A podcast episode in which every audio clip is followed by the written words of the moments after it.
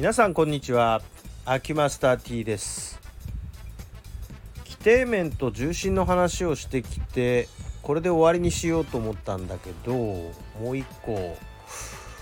本当はこれ言おうと思ってたなっていうのを思い出したんでまた一個追加して今日はフレイルと規定面と重心ということについてお話ししてみましょう。フレイルって聞いたことある人とない人がいると思うんですけど高齢の人はそろそろ身につまされてくる現象なんですがえフレイルというふうにくくってしまうとちょっと広くなるのかなと思うんですね。それで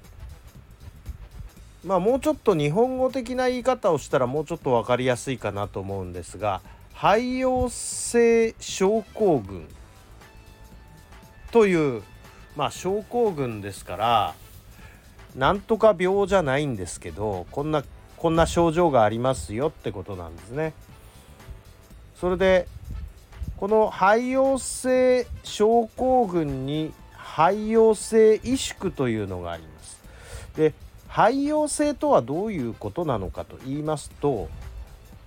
簡単に言うと使わなくなったから衰えましたねっていうのがこれが肺陽性萎縮ということになります。例えば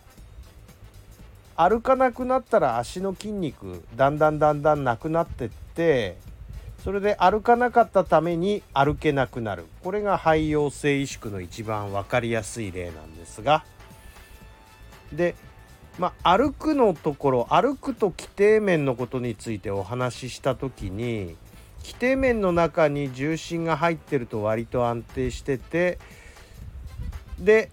立ってる時も規定面の中に重心が入ってるとすごく立ってて安定する。だけどこれ肺陽性萎縮になると自分の体が自分で支えられなくなるからそのいわゆる自分が立った両足のど真ん中ぐらいに重心持ってくるってと筋力が弱っててそれがぐらつくんですね。ぐらついてふらついて倒れそうになる。で本当に倒れちゃう人もいます。でこういうような状態。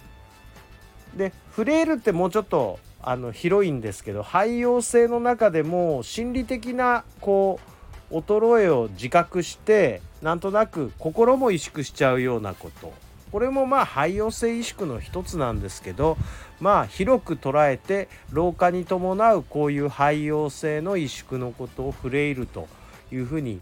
大体こう呼んでるわけなんですけれども、まあ、この規定面の中に重心があるからこそ綺麗に立ってるわけでしてこれができなくなってしまうと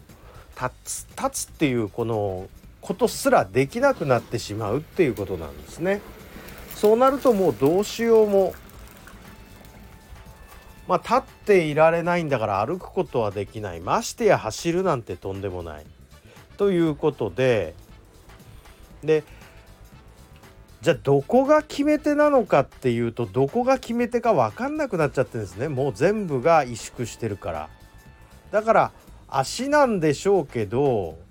足を支えるための体幹も弱ってるしそもそも足で言えば足の裏の筋肉も弱ってればふくらはぎから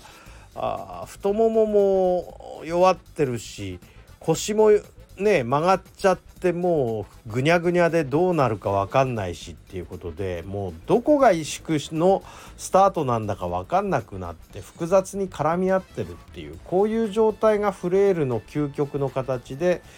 まあフレイルの究極の形でいくともう寝たきりになっちゃうということなんですね。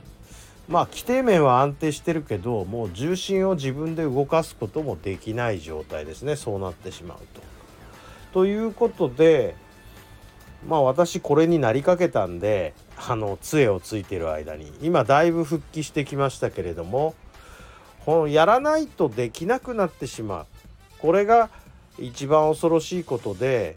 まあ、日頃何気なく立ったり座ったり歩いたりしてるんだけどこれは規定面のところに重心が乗せられる。あるいはもっと体力ある人だったら規定面をある程度外れたとこに重心が落ち込んでいっても支えられる優れた筋力があるからできてることなんですよということを言い忘れたかなと思って今日はこれでこそ規定面のお話を終了にしておきたいなと思います。どうもありがとうございました。失礼いたします。